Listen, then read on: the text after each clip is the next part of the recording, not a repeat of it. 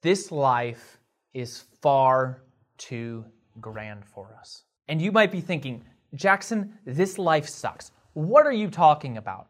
Have you been living under a rock? Do you not see all the pain, the heartbreak, the, the chaos, and the confusion?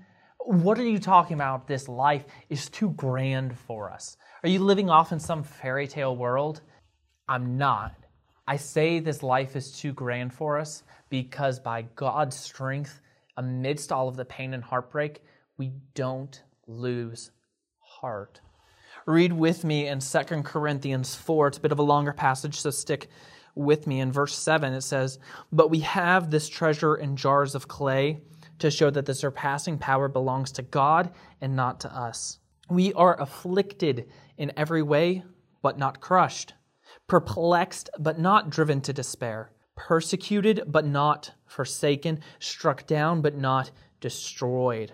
We're always carrying in the body the death of Jesus so that the life of Jesus may also be manifested in our bodies. For we who live are always being given over to death for Jesus' sake, so that the life of Jesus also may be manifested in our mortal flesh. So death is at work in us, but life in you. Since we have the same spirit of faith, according to what has been written, I believed, and so I spoke. We also believe, and so we also speak knowing that he who raised the Lord Jesus will raise us also with Jesus and bring us with you into his presence. For it is all for your sake, so that as grace extends to more and more people, it may increase thanksgiving to the glory of God. So we do not lose heart.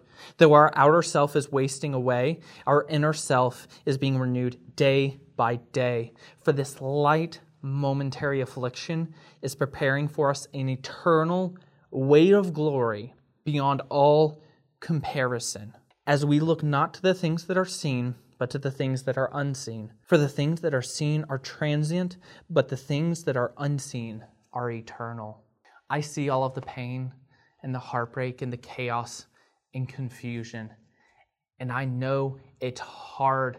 There's days where the weight of life feels like it's just too much to continue but we don't lose heart. In the days where we are afflicted, we're perplexed, we're persecuted, and struck down, we hold fast to the fact that we are not crushed, we are not driven to despair, we are not forsaken, and we are not destroyed.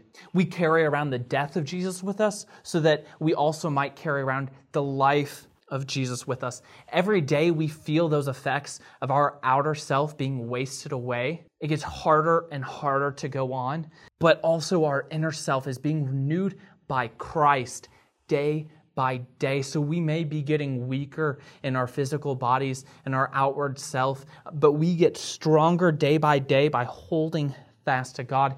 And when the weight of life feels like just too much, when all of the pain, the heartbreak, the chaos, when it all just weighs down on us and we feel like we can't take another step, the weight of glory is beyond all comparison. The weight and grandeur of that glory of God that we get to experience one day in full, is beyond comparison. Today, we see in part how God is working in our lives. One day, we get to see Him in full and worship Him, and that's beyond all comparison. All of the weight we feel now, all of the weight that crushes us and, and it brings us down now, it is nothing compared to the weight of glory that we'll see one day in heaven when we all get together and we worship God for eternity. So, I have one question for you How are you going to look to the things that are unseen this week? Rather than focusing on all of the chaos around, how are you going to focus on the things that are unseen, the work that God is doing? If you don't know where to begin, if you don't know how to look for that, ask us. Let us know in the comments. We would love to have that conversation with you. We would love to encourage you, and we'd love to continue walking along on this journey with you as we all look forward to that weight of glory that is beyond all comparison.